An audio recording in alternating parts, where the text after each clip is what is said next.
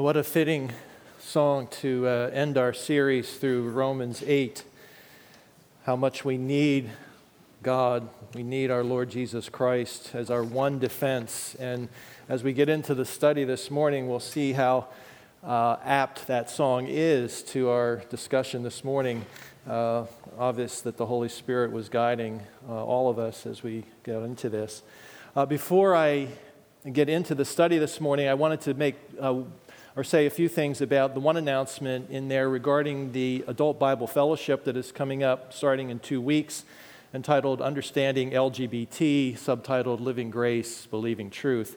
I will be leading that uh, again starting in two weeks at 9 o'clock downstairs. I just wanted to give you a little background to that because uh, people are expressing some anxiety over raising these issues and talking about them. Uh, I started on a journey maybe about five or six years ago or so uh, because of the cultural climate that we live in to say, I want to understand this issue more clearly. And I wanted to understand from two perspectives. One is I wanted to understand how a person who was in the LGBT lifestyle was feeling, how they were thinking, what was important to them, what was driving them uh, because I've not personally experienced that. I wanted to understand as best I could. So, my first book was actually by a person who uh, styles himself as a gay Christian, How to Be Gay and Christian in America, to see what he was thinking and how he could reconcile. Uh, what we believe is biblical truth with his, with his lifestyle. The second thing I wanted to understand was what the Bible actually says, to be free from our stereotypes and our knee jerk reactions. What does the Bible really say about these things, and how can we bring these two understandings together? Uh, in the discussions in our culture and the discussions in our church, there is a lot of heat, there's a lot of darkness, but not a lot of light, not a lot of grace, not a lot of truth. And so, my desire is to bring grace and truth to this discussion as we uh, meet together to do that. So, all are invited uh, to come and join this discussion. We'll be downstairs uh, doing that. It'll be a discussional format where we're going to explore these issues. If you are someone who is uh, in this lifestyle, struggling with these issues, you're welcome to come. If you've been touched by this, or any of us, this is really for everybody because we're all touched by it in some way. Uh, one of my goals for the study is actually that all of us would be made a little uncomfortable in the sense that I'd like to challenge all of our thinking because there, I'm sure there are things that we all need to change in our understanding of these issues, and I'd like us to come together to explore those things. So I have three commitments. One is I'm going to be systematic. That is, we're going to take our time and go through this and explore this. Secondly, it's going to be a place that is safe that is, that we can voice our concerns, our misunderstandings, our beliefs, our questions in an environment that is safe to do so. And I want it to be serene, that is, quiet and peaceful. As Christians, we should be able to engage in difficult discussions in a non divisive way, in a way of love and grace and truth. And so that's our goal through all of this. So you are invited to uh, come to that. If you have any questions, uh, please feel free. You can come talk to me. I'd be happy to talk to you more about that. This is a bit of a bittersweet moment coming to the end of our study through Romans 8. It's been a great journey for me. I trust that it has been for you, and I'm looking forward to what we have to hear from the Lord this morning.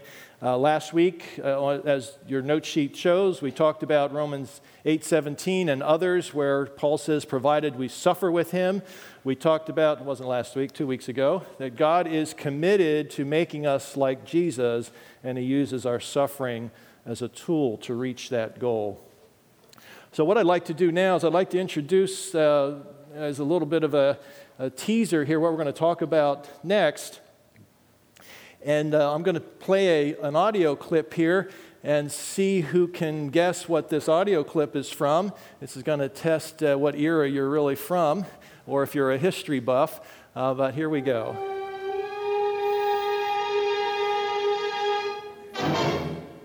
Raise your hand if you know. Everybody's over the age of. Uh, no?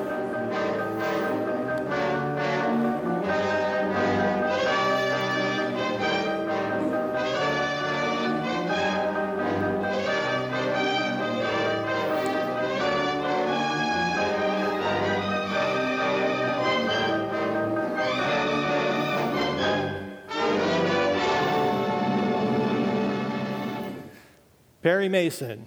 Uh, uh, show ran for uh, about 10 years, 1950s, 1960s, one of the most popular legal themed dramas uh, ever, actually. Uh, did quite well. And uh, Perry Mason was the defender of those who had been falsely accused. And though there were some narrow escapes, he always won his cases uh, but he defended those who were uh, falsely accused. Today's lesson actually deals, and I was amazed to get into this as I was studying this, it actually deals with this courtroom drama. I mean, here you see the, you know, the prosecutor standing behind the defense attorney. And how many have ever been in a courtroom? For whatever reason, you don't have to tell us why you were there. uh, all right, so many of us have been there. So we know what it's a very tense place, right? Even if you're there as an observer, it's a very tense place to be. A lot of drama, a lot going on. It's a very sobering uh, kind of place to be. Uh, today, we're going to look at uh, a similar courtroom drama in the scriptures as we look at how Paul lays out this last section of Romans chapter 8. So before we go any further, what I'd like to do is just pause and ask the Lord's blessing on our journey through uh, Romans 8, and uh, let's pray. Father, we come before you this morning. We are grateful for what we've experienced so far this morning and the reminder that uh, the one thing that remains in our lives is your love and your grace and your presence with us. That we freely acknowledge that we need you, that you are indeed our one defense, our only defense and you are our righteousness. And so I pray that as we go into our study this morning, that you would open our hearts and our eyes to see the things that we need to see, that we can uh, more wisely live in this world, that we can know you better, that we can draw closer to you in confidence, and that we can be effective in this world. I pray that as we get into this, that indeed we would see that these words are not the words of men, but what they really are, the words of God that does its work in us who believe. And I pray that we would see that and the power of your Spirit would work in our midst. We want to be where you are, but we know that we're not there yet. And for now, we need your grace to know how to live wisely in this world, and we ask that you would do so. So, Father, we ask that what we know not, teach us, what we have not, give us, and what we are not, make us. In Jesus' name, amen. So we're going to be looking at Romans 8, 31 to 39. I invite you to turn in your Bibles. You need to be checking on me to make sure I'm not going to slip anything by you. As I read this, I'm going to be reading from the NIV version, New International Version, which is in the pew. I'll be studying from the, or preaching from the ESV, the English Standard Version. So Romans 8, verses 31 to 39. What then shall we say in response to this? If God is for us, who can be against us? He who did not spare his own son, but gave him up for us all, how will he not also, along with him, graciously give us all things? Who will bring any charge against those whom God has chosen? It is God who justifies. Who is he that condemns? Christ Jesus, who died, more than that, who was raised to life, is at the right hand of God and is also interceding for us. Who shall separate us from the love of Christ? Shall trouble, or hardship, or persecution, or famine, or nakedness, or danger, or sword? As it is written, For your sake we face death all day long. We are considered as sheep to be slaughtered. No. In all these things we are more than conquerors through him who loved us. For I am convinced that neither death nor life, nor angels nor demons, neither the present nor the future, nor any powers, neither height nor depth, nor anything else in all creation will be able to separate us from the love of God that is in Christ Jesus our Lord. Amen. Paul starts this section off with a question What then shall we say to these things? And then he goes through and uh, proceeds to ask four questions that begin with who to help us to understand, to fill out this question he's asking, uh, what then shall we say to these things? I refer your attention to your note sheet. The title of this message is when, God love, when God's Love Fails. I hope many of you are trying to figure out when that happens. Uh, I know uh, Terry Hosan was very upset to be away this week because uh, she knew the title was coming and she didn't know the answer, and I wouldn't tell her. And uh, so she has to wait till she gets back to find out. But we're going to play a little Where's Waldo with this passage. Again, you're going to date yourself, right? How many know what that is? Uh, right? That was a game where there's a figure hidden in a complicated picture, and you had to try to find him in each of those pictures. Well, as we're going through this study, if you can do so and still pay attention, uh, let's see if we can find out where God's love fails as we go through this passage. Uh, to see what the answer to that question is, because there's a space at the bottom of your sheet to be able to fill that in when we're done. So Paul asks a series of questions, but he asks first this question what then shall we say to these things? Well, what things is he talking about? Well, he's talking about things like verse 1 there is no condemnation. Verse 3 that Jesus came to us, God's Son came to us for our sins, for us and for our sins, to die and to be raised from the dead. The Spirit of God came in verse 9, living in us to change us. Verse 16, to reassure us that we are God's children. Verse 26, to pray for us. Verse 15, we see that we have been adopted as God's son. Verse 17, that God uses our suffering to shape us to be conformed to the image of Christ. Verses 24 and 25, we have the hope of heaven because of what Jesus has done for us. In verse 29, that we are being continually conformed to Jesus' image. And verses 28 to 30, God is doing all that is necessary from start to finish to be sure the process is completed. Wow. And Paul says, What then shall we say to these things? And so he starts with these four other questions in verse 31, giving us the logical conclusion to all that God has done for us. And so he says in verse 31 If God is for us, who can be against us? If God is for us, who can be against us? Who can be our adversary? Who can be our enemy? That's what that word means. Who can be against us? And it's an interesting question because there are lots of adversaries, are there not? Uh, even Satan himself, the word Satan means adversary. That's one of the names for the devil. The, ad, Satan means adversary. He's our enemy. He accuses us. He is opposed to us. He's opposed to God. He's opposed to anything or anyone that would desire to know God. Uh, other people are our enemies. There are people who are out to get us right? Just because I'm paranoid doesn't mean people aren't out to get me, right? Uh, there are people that are out to get us. Oh, hi, by the way. welcome. Wade and Christina are with us with their new little one. Uh, there are people out to get us. There are circumstances, right? Have you ever said, Life is against me? The tree falls in the car and bad things happen and life seems to be out to get us. Uh, and have you ever said, you know, I'm my own worst enemy? I am my own worst enemy. How many times do we make foolish decisions, do stupid things, uh, think we're doing something right, and it turns out to be wrong, and we become our own worst enemy? There are legitimate adversaries out there.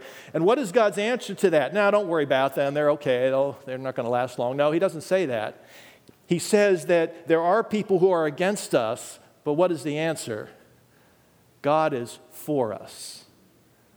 There are things that are against us. There are many enemies that are against us, but God is for us, as evidenced by giving his Son up for us. He who did not spare his own Son, verse 32, but gave him up for us all, how will he not also with him graciously give us all things?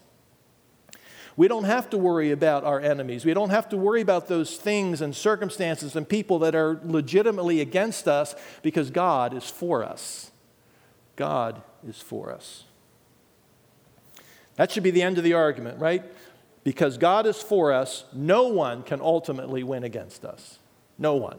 There is no legitimate enemy that can ultimately win against us.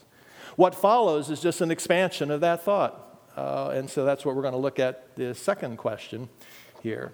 So, who can be against us? No one. All right? No one. Now, Paul asks the second question in verse 33 Who shall bring any charge against God's elect?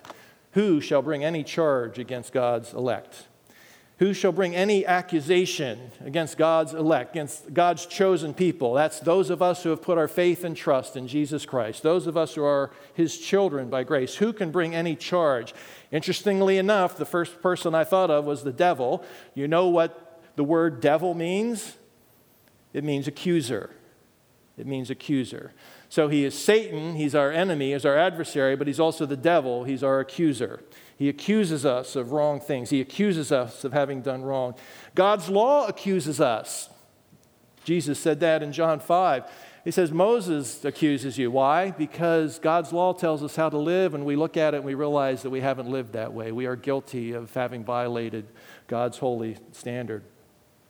And back to what we had talked about before, who else accuses us? Or our own conscience accuses us. Paul says in Romans 2 our consciences accuse us because we know that we have done wrong. We know that we are not living right, that we justly accuse ourselves we are just, justly accused of having done wrong. We have legitimate accusers. We are not blameless. But what is the answer to the question of who shall bring any accusation or who shall bring any charge against God's elect? No one. Why? Because it says it is God who justifies. It is God who justifies. There are legitimate accusations against us. We have violated God's righteousness, violated God's standard, not lived up to the, be the people He wants us to be. So when we are accused, we are justly accused, but yet Paul says, well, who can really accuse us? No one, because why? God has justified us. God has declared us to be right. He has declared us to be not guilty. And this is not just a pardon kind of thing where, okay, I'm just going to, yeah, you did the wrong thing, but you know, we're going to pretend it didn't happen and you can move on. No, this is something that Jesus took care of for us, that he took the accusations on himself that were deserving to us, that were coming to us, and he took care of it. Because of Jesus, God justifies us. He declares us to be not guilty, he declares us to be in the right. So there is no one who can come and bring a legitimate accusation, not because they're not true, but because they've already been taken care of. So who can be against us? No one, because God is for us. Who can bring any charge against us? No one, because God has justified us. Well, let's look at the next one. In verse 33, 34, who is to condemn? Who is to condemn us? Now, you can start seeing why I, I, saw this as a legal thing, right? So there are adversaries who are bringing accusations, which goes through the process of trial, and now we are condemned. Who shall condemn us? That means to sentence you, to declare guilty and deserving punishment. That's what the word condemn here means to sentence, to declare guilty and deserve punishment. So the accusers have come, they have made accusations. Those accusations have been found to be true, and we've been declared guilty and deserving of punishment. So who can condemn us? Well, who condemns us, first of all? Well, we can be condemned by others, right? Others can come and say, you know, you're, you're guilty, you're worthless, you're sinning, you're a hypocrite, however they want to condemn us. Uh, we uh, condemn ourselves, right? I do that all the time, right? I do all the time. Oh, you jerk, what were you thinking? I live in regret. I live in the past. Why did I do that? Uh, I'm constantly condemning myself. And am I the only one that lives there? Now, there's other people. Yeah, yeah, there's other people who live there too, right? We're our best condemners. Uh, there are condemners who can legitimately declare us guilty and deserving of punishment. If somebody said, Yes, you did this and you are guilty, I'd have to say, Yes, you're absolutely right. I am guilty and I did do that. Uh, or, Yes, I am guilty, I did think that. But what is the answer? And Paul goes into some more detail. He says, Who is to condemn? Well, Christ Jesus is the one who died. Yes, I am guilty. I am deserving of punishment. Jesus took my punishment. Jesus died on the cross to take my punishment. So even though someone can come to me and rightly condemn me, they can no longer condemn me because the punishment has been paid. Jesus paid the penalty. More than that, who was raised. So not only did he die for my sin, he came back from the dead. He conquered death. He conquered my greatest enemy. He conquered your greatest enemy. He died for your sin. He rose from the dead. And more than that, he's now at the right hand of God and is interceding for us. So there is no one who can declare us guilty because not because we're not guilty, but because Jesus took our guilt. He took our punishment. He took our shame upon himself when he died on the cross. And he was raised from the dead, conquering that, defeating that. And now he's at the right hand of God, interceding for us. He's, he's a mediator between us and God. And what's interesting, I refer you back to verse 23. Not only the creation, but we ourselves Nope, I'm sorry. That's not the one I wanted. Verse 26. Likewise, the Spirit helps us in our weakness, for we do not know what to pray for as we ought, but the Spirit Himself intercedes for us with groanings too deep for words. So we have the Spirit diving into the depths of our hearts because we don't know what to pray for, and He's interceding for us. He's taking those prayers and those groanings to God. In the meantime, Jesus is standing at the right hand of God the Father, and He's interceding for us on our behalf and saying, Yes, they're guilty, but they're not guilty anymore because I've taken their punishment. I died, I rose, and I'm here standing on their behalf. So God's got the intercession for us, the mediator covered for us between us and God because the Spirit is within us interceding, and Jesus is at the right hand of the Father interceding. Jesus paid the penalty, Jesus conquered death, Jesus is interceding for us. So, who can condemn us? No one. There's no one who can rightfully condemn us. There are things that we could be condemned of, but nothing will ultimately stand against us because Jesus has paid the price. Jesus has done it all. Paul then asks the next question in verse 35 Who shall separate us from the love of Christ? From the love of God? Who shall separate us from the love of God? Who shall put us apart? Who shall remove from? And keeping with the theme of the, the legal drama in the courtroom, I looked up the, uh, the purpose of corrections, the purpose of the uh, prison system, regardless of what you think about that. But the the definition is the purpose of corrections is to separate criminals from the society in which they would operate. The purpose of correction is to separate criminals from the society in which they would operate. That's a definition from a website called the Legal Beagle. Um, so that's a definition of corrections. That's where this word separation comes from. So we have accusers, I'm sorry, we have enemies who bring accusations by which we are condemned with the desire to separate us from life and from God. And Paul then asks the question well, then who shall separate us from the love of God? Shall tribulation or distress or persecution or famine or nakedness or danger or sword? He's giving a list of things that could separate us from this life and things that could separate us from God. And as a matter of fact, in verse 36, he quotes Psalm 44 22. He says, It's written, For your sake we are being killed all the day long. We are regarded as sheep to be slaughtered. He's saying this is not some uh, irrational fear that these things can separate us from God. These things are happening. And you look and say, well, we're not, you know, here we are in Grace Chapel, Havertown, 2018. We're not being killed. We're not being slaughtered for our faith. Brothers and sisters, we are part of a larger family, of the larger family of God around the world. And I don't know the statistics, but I imagine that while we are here speaking, that brothers and sisters are being put to death even now for believing in Jesus. And if they're not being put to death, they're being mistreated in their societies and in their homes. This is not uh, made up suffering or some kind of irrational fear, is, is what Paul is saying here. This is something that is actually happening in the world around us. And even for us, you can say, well, that's not us. Well, if you look around the culture's attitudes for those who believe in Jesus Christ, how are we being treated? We're being marginalized, we're being minimized, we're being neutralized. The gospel and God's people are being set aside and felt to be the enemies of people and the enemies of the world and the enemies of the state instead of what we really are are those who desire prospering of God's people and the flourishing of the people in this world. Uh, people would desire to separate us from society and separate us from the things of this world. Paul is talking about real suffering by real people in this real world, the desire to separate us from them, right? The purpose of correction is to separate criminals from the society in which they would operate. Society desires to separate us from them because we're nothing but troublemakers and have uh, wrong attitudes towards people. And Paul says these things are really true, really happening. So, what is the answer? He says in verse 37 No. That's how he starts. No. No. There is no one who can separate us from the love of God. He says, We are more than conquerors. We are more than conquerors through him who loved us. That word, more than conquerors, I don't usually do this, bringing up uh, Greek words. I'm not a Greek scholar. I don't know Greek. I, I never learned the biblical languages. So don't mistake me for somebody I'm not.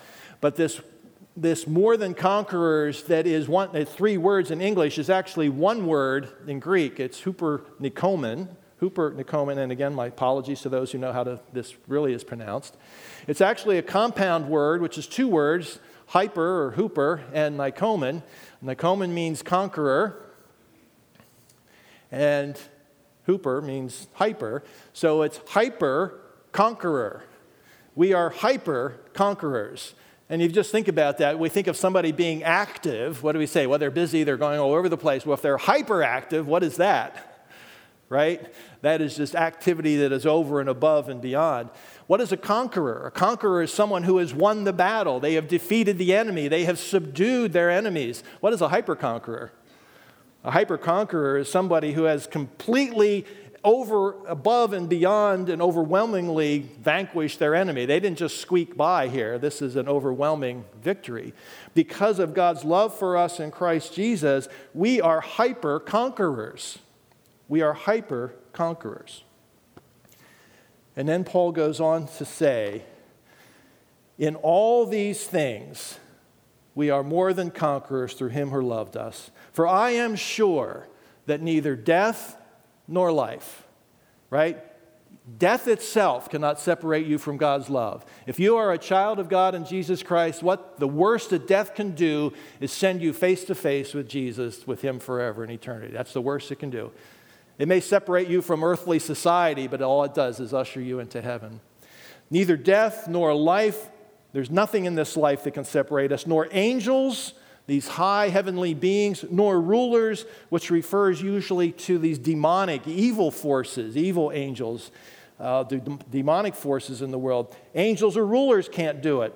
Things present. There's nothing in this present time that can separate you from God's love. There's nothing that can happen to you. There's no person in existence now. There's no person alive. There's nothing that can happen to you now, or, he says, in the future, nor things to come. There's nothing that can happen now or in the future that can separate you from God's love nor powers. An, that's an overarching term referring to anybody in power, anything that has power. It can be heavenly powers. We already talked about angels and rulers. It can be earthly powers, kings and princes. It can be any power that would come against you. Uh, Paul says, none of those powers can separate you from the love of God. Nor height, there's nothing big enough. There's no obstacle high enough. Nor depth, there's nothing, no valley so low that will separate you from God's love. And just in case he missed something, what does he say? Nor anything else in all creation. He said, I am sure that neither death, nor life, nor angels, nor rulers, nor things present, nor things to come, nor powers, nor height, nor depth, nor anything else in all creation will be able to separate us from the love of God in Christ Jesus our Lord. So Paul has eliminated everything in the created order. He said there is nothing that you can see, hear, taste, touch in this created order that can separate you from God's love for you in Christ Jesus. So that leaves only one thing left, right? The creator. So the creator could be against us, but what have we already seen? God is for us. God is for us.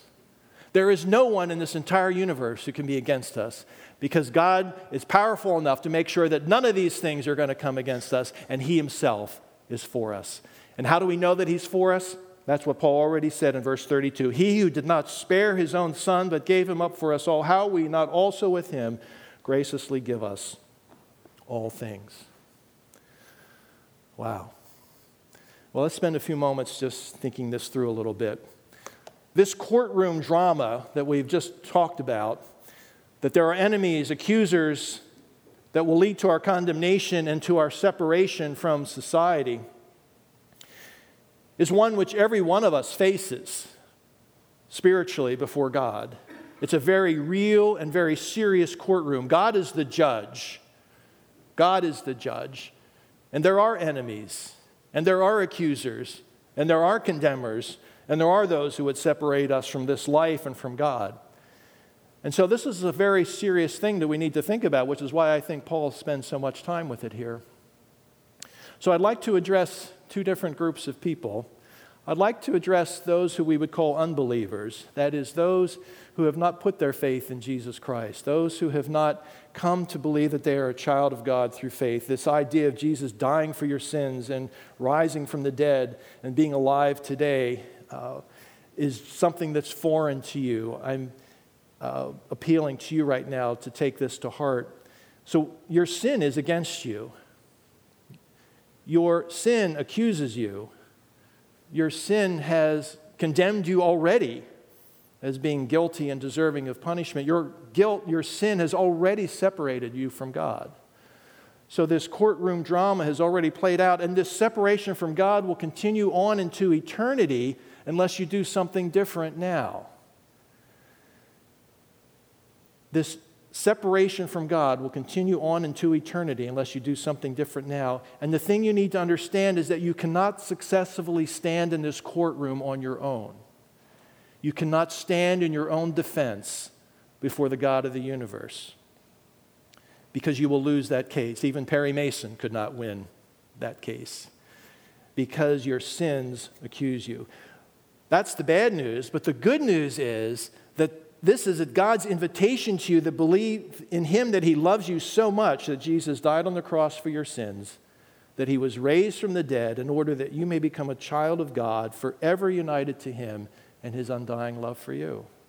That's what this is. This is an invitation to you to become God's child through faith in Jesus Christ. I'd be happy to talk to you if you have questions about that later. There'll be people over here to talk with you or pray for you later if you're interested, or somebody near you would be interested in that.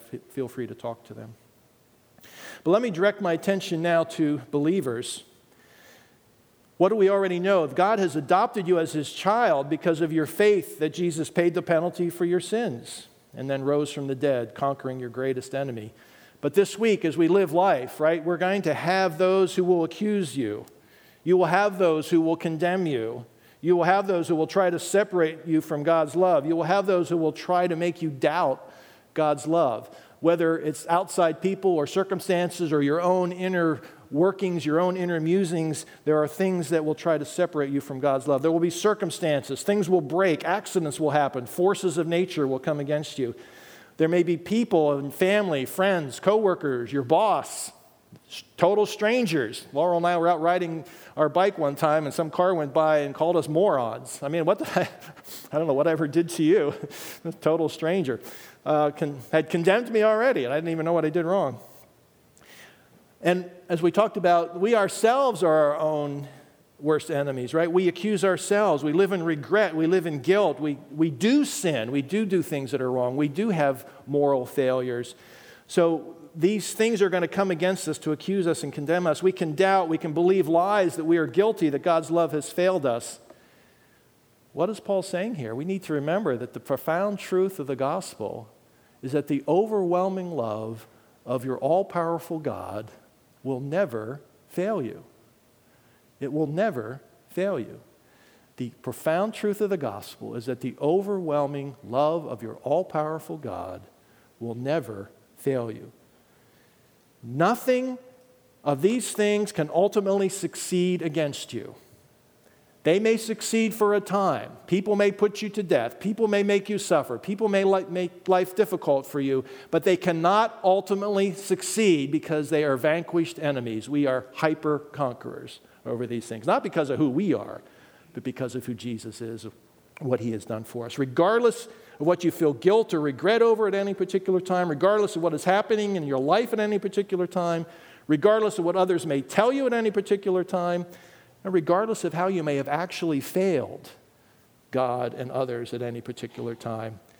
As a person, as a husband, wife, as a parent, as an employer, as a student, God's love and forgiveness is there, constant. It will never fail. It will never go away. There is nothing that can separate you from that. Because God is for you. Nothing and no one will ever separate you from this, his love for you in Jesus. Right? I mean, I don't live there. I don't know if you live there, but I don't live there. I want to live there. I said, I live in regret. I live in fear. I live in doubt. I live in wondering. I want to live here, that knowing that because God is for me, nothing and no one will ever separate me from his love. I believe that up here. But when it comes down to, if you watch how I live sometimes, I live in those same things that you live in, wondering, how could God possibly love me? Things are going so badly, or I've done so badly, how could God possibly love me? Because God is for us, and He is for us, nothing can ultimately stand against us. No accusations will stick, no condemnations are just. So, what can we say about Romans 8 as a whole as we come to close up our series? Well, Romans 8 has told us that for those of us who believe in Jesus Christ, we are no longer condemned. In verse 1, that's where we started. There is therefore now no condemnation for those in Christ Jesus. We've also seen now at the end of the chapter that you are more than conquerors. We are no longer condemned. And it's not just a matter of no longer condemned. We've gone from no longer condemned to being more than conquerors. Being no longer condemned, saying, fine, go your way and, you know, just live your life. No, we are more than conquerors. We have moved from condemned to conqueror, Paul is saying. And that's the point of Romans 8. All right, so I promised to come back to this slide, right? When God's love fails, we need to fill in that little block at the bottom of uh, your note sheet where it says when God's love fails, because some of you like to fill in everything that's, that's up there, so we need to do that. So there it is, when God's love fails. Now, I don't usually, I'm not usually so bold as this because you, right, you never say never and you always avoid saying always because there's always something we can have forgotten about, right? I can tell you, I'm going to show you right now the exhaustive, the complete exhaustive list of those number of times where God's love fails you. And I can guarantee you that nothing is going to be left off this list. There it is.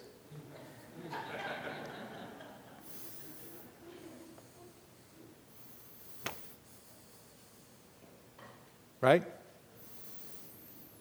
you believe that? I do. I just pray that I can learn to live it a little bit better and pray that you can too. Let's close in prayer. Father, we thank you for this journey that you've given us through Romans 8. We thank you for the wisdom of your servant Paul, speaking by the power and the authority of the Holy Spirit gave us these words to reassure us about your love for us. That we do have enemies. We do have those who could rightly accuse us of wrongdoing. We rightly stand guilty before you as judge and worthy of condemnation, worthy of punishment, worthy of separation from you and from society. And yet we know that because of Jesus Christ, his death on the cross on our behalf, his resurrection from the dead, conquering death, and he is at your right hand now interceding for us. We know that because of him, you have moved us from those who are condemned to those who are more than conquerors. God, I pray that you would let this sink into our hearts, that as we reflect even on this last slide of when God's love fails, that we could be reassured that your love for us will never, ever fail. That's a reckless love that reveals that you have been so good to us. You have been so kind. You have paid it all on our behalf so that we are no longer condemned, but are conquerors. And so, Lord, I trust that you will bring this to a reality in each of our lives as we would understand more and more what that means. And we each are coming from different places. We all have different pains and sorrows and journeys, but your grace meets them all. Your Spirit is in us, your Son is at your right hand, and you are for us. Therefore, no one can be against us. May we learn to live more deeply into that reality. In Jesus' name, amen.